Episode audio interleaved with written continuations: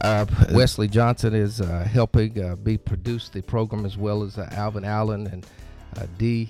Uh, we appreciate you guys. Um, uh, we are in our community room today. We have a wonderful roundtable of friends who uh, are helping us better understand a uh, project that is uh, un- a major project.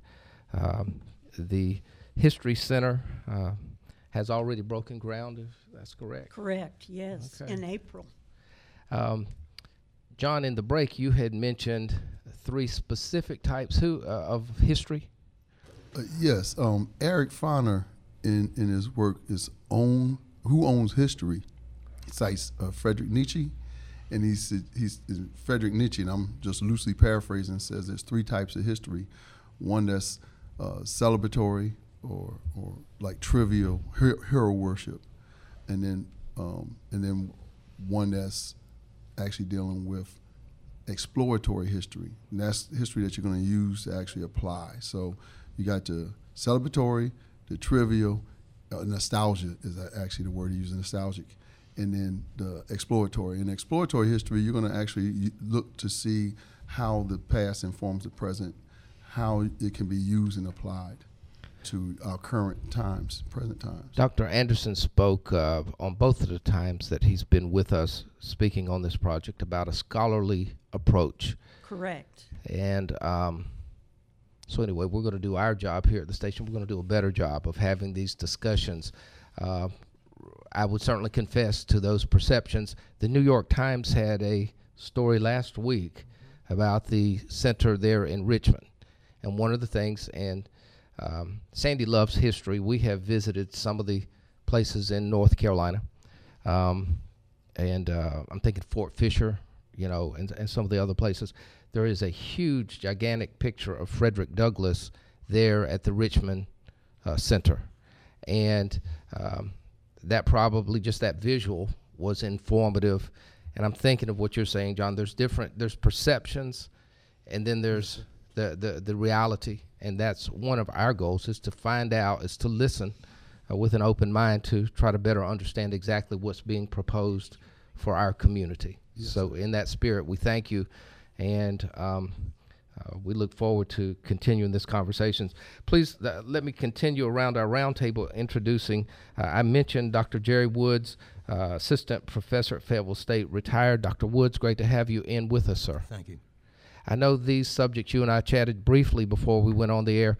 Uh, you you sounded to me passionate about some of the issues that are connected to this. Well, I am. I, I'm probably the only one at the table who's not directly connected with the inner workings of this group and getting this center built.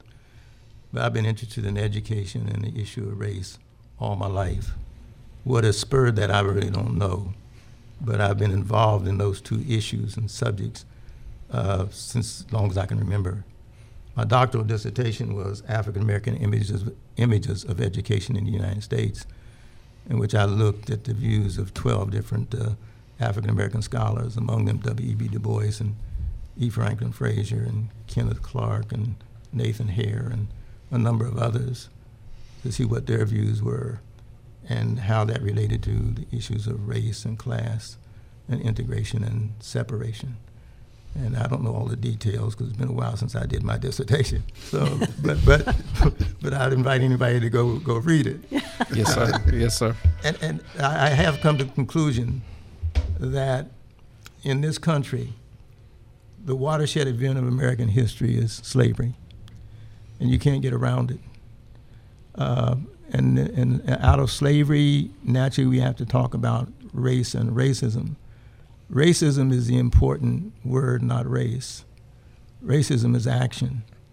And when one is involved in racism, is treating somebody differently based upon their so-called race, but race is based upon some false uh, creation.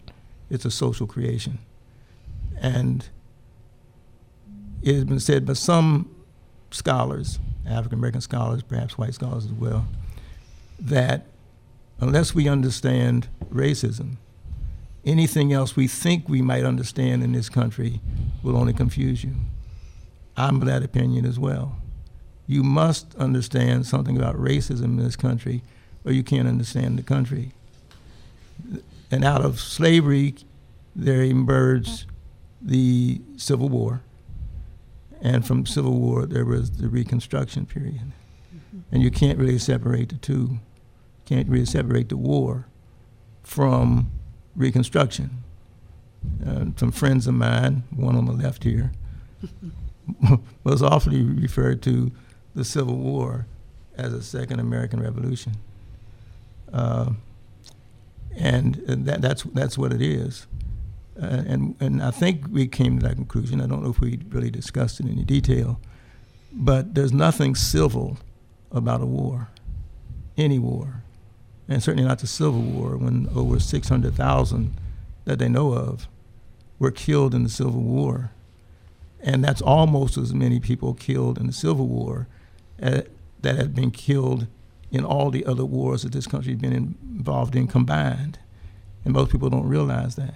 It was brutal, it was destructive, uh, it, it deconstructed the country, and so we needed a period to reconstruct the country.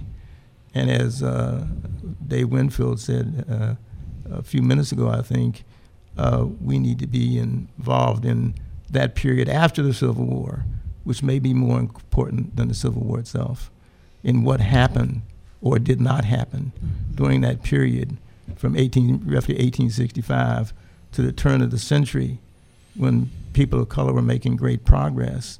But that began to wane very quickly.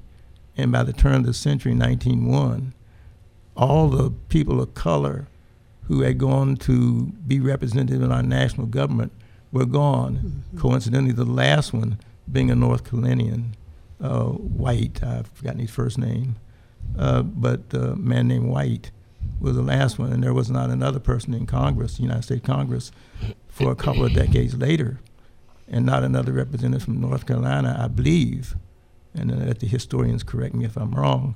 I think they were on 1991 and 1992. Wow. Um, Dr. Woods, uh, is one of the fundamental premises of racism, uh, a fundamental, um, I think Troy and Dr. Anderson talked about the whole misnotion of superiority and inferiority. Oh yes, well that, that's what racism is about. Okay. Uh, superiority and inferiority. And is that uh, whatever the correct word would be, if our history is not told correctly, can can that history actually be affecting us more than we even realize that s- the socialization process? I think David referred to earlier.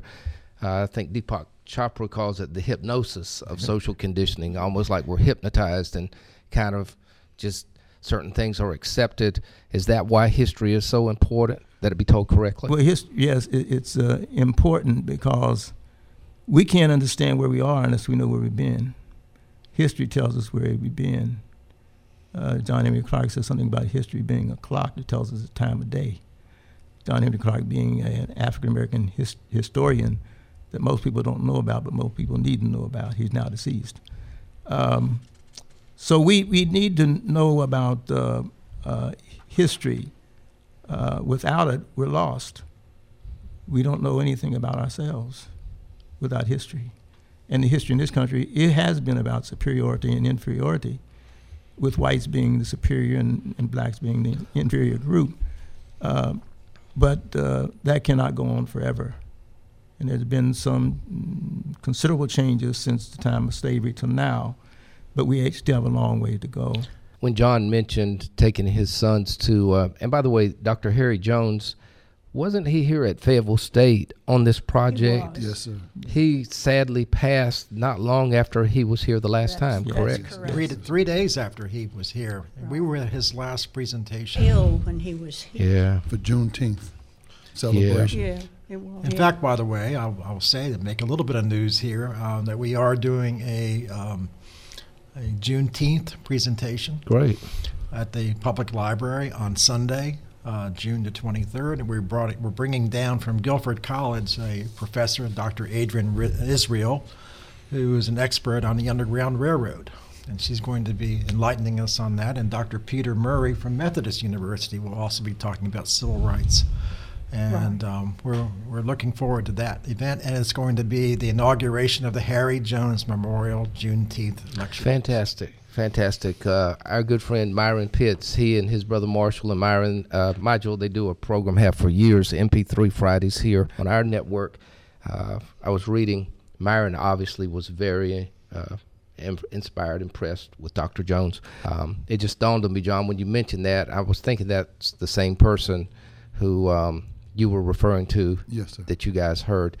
Uh, Mac Healy, um, and Mac, you can help me. Uh, there, there's actually a board in place, and uh, Dr. Woods mentioned y'all, y'all done a good job of bringing, you know, a good diversity to the table this morning. We appreciate that. Um, I believe you and Dr. Bryan actually currently serve on the board uh, uh, on this project. Yes, that's correct. I'm chairman and she's vice chairman of this project, which is kind of a little odd because this project really was was Mary Lynn's baby. She started it from the very beginning. I, I became involved about six or seven years ago, and it's funny, you know. I, I, first of all, thank you for having us and giving us this opportunity. We're always we're always willing to talk about this because, again, it's misunderstood the the the ideas behind this project a lot, and a lot of people.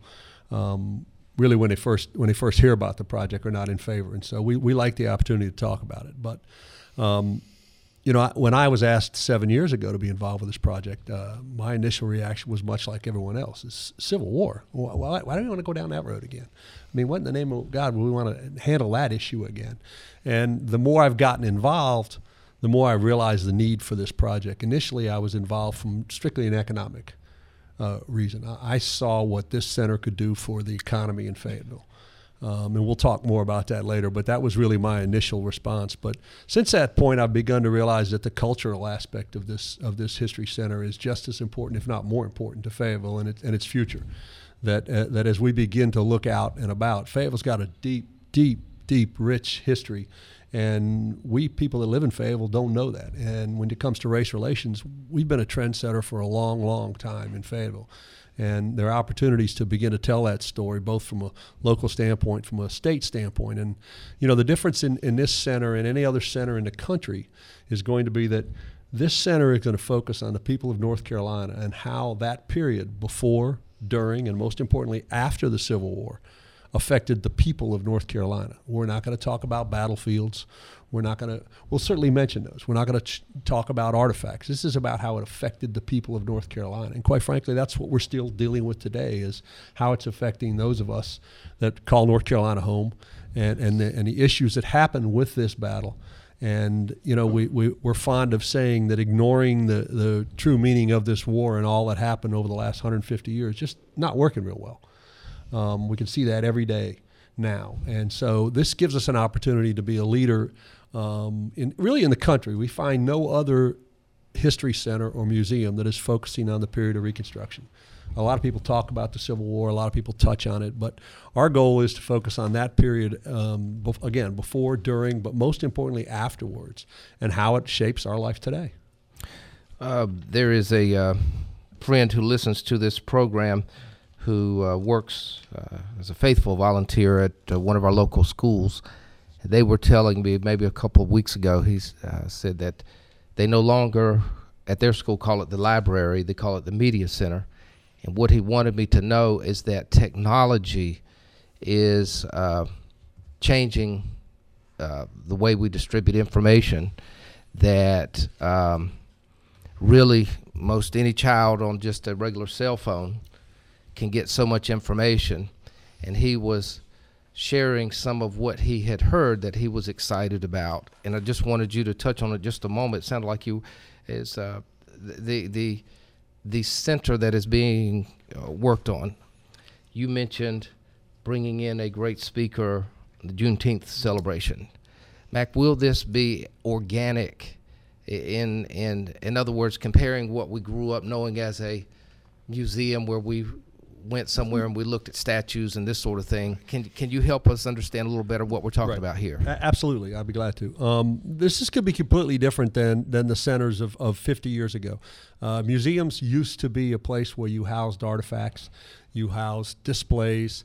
They were very static.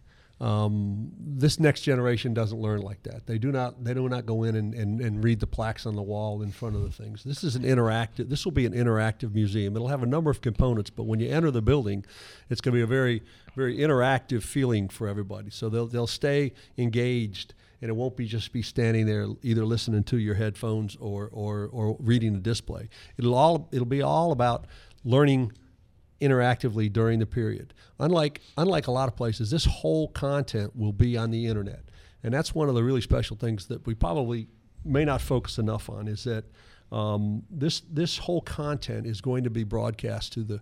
We're working right now with the Secretary of Public Education, we're the Board of Education of the state of North Carolina, coming up with a con- with a content that'll go on the internet, and this will go in every North Carolina classroom for the fourth, eighth, and eleventh grade. Now that's when they study North Carolina history, and so, you know, it's really very very scary for all of us as we talk to social study teachers around the state that we, we hear from them that they don't even teach this period in their classes because they're so uncomfortable that they'll do something wrong, say something wrong, insult somebody.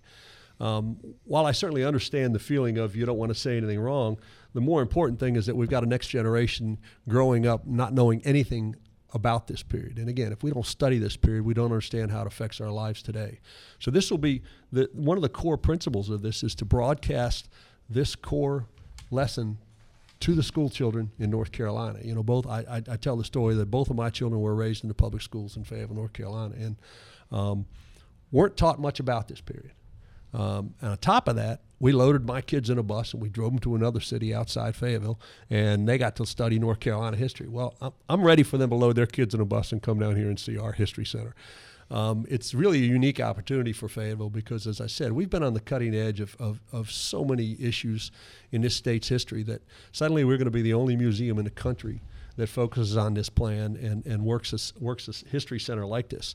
Imagine, if you will, that, that, that somebody from uh, relocating back in the general area of Fayetteville and they, and they look on the internet and they see something like this center and they say, you know, Fayetteville and North Carolina in general, but Fayetteville in particular, is the kind of city that looks at the tough questions, the kind of city that's not afraid to look at a pretty ugly time in our history and discuss what it really means. You know, we spoke about speakers. This is going to be an area, a, a location where where the nation can come together and have going to have differing differing views, but it's it's a forum for everybody to get together and talk about these issues. I've learned so much just from the people at this table, but also from the speakers that have been brought in. That that's really our mission is is is to begin to educate people on the truth you know, we've heard from people that, well, what story is going to be told? Well, the truth is going to be told. We don't. We're not. We, we, we're not set out to do folklore.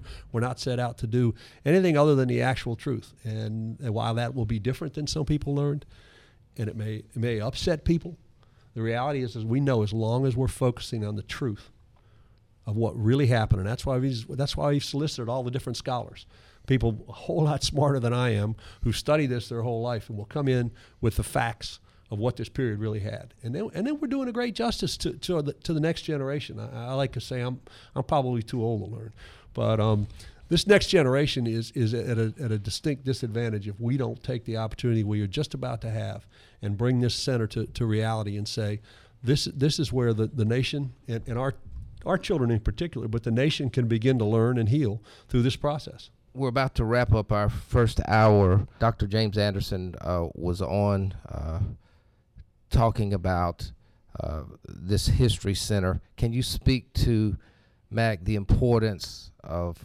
partnering, working so closely with one of the great HBCUs that is right here in this community, Fayetteville State University? How important is FSU to this project? You know, FSU is critical to this project um, because, quite frankly, it, it, that's one of those little known stories that most people don't understand is, is Fayetteville State and, and, and who they are and what they become. I mean, imagine, if you will, the, the, that several years after the war, seven individuals African American individuals got together and decided to have a university to teach African Americans. I mean, several years before that, that that idea never would have come. Fayetteville State's played such a role in the development of this community, um, along with our other institutions. You know, Methodist and, and, and FTCC have, have been you know critical in the development of this community. But having Fayetteville State on with a historical basis that they have, and with the with the historians that they have that have lent themselves to this project, um, really shows the inclusiveness of the whole project. But it also shows the opportunity that we can combine with local experts to help spread this message out across the I think state. what gave us an idea of the breadth of this is Friday when Dr. Anderson said the goal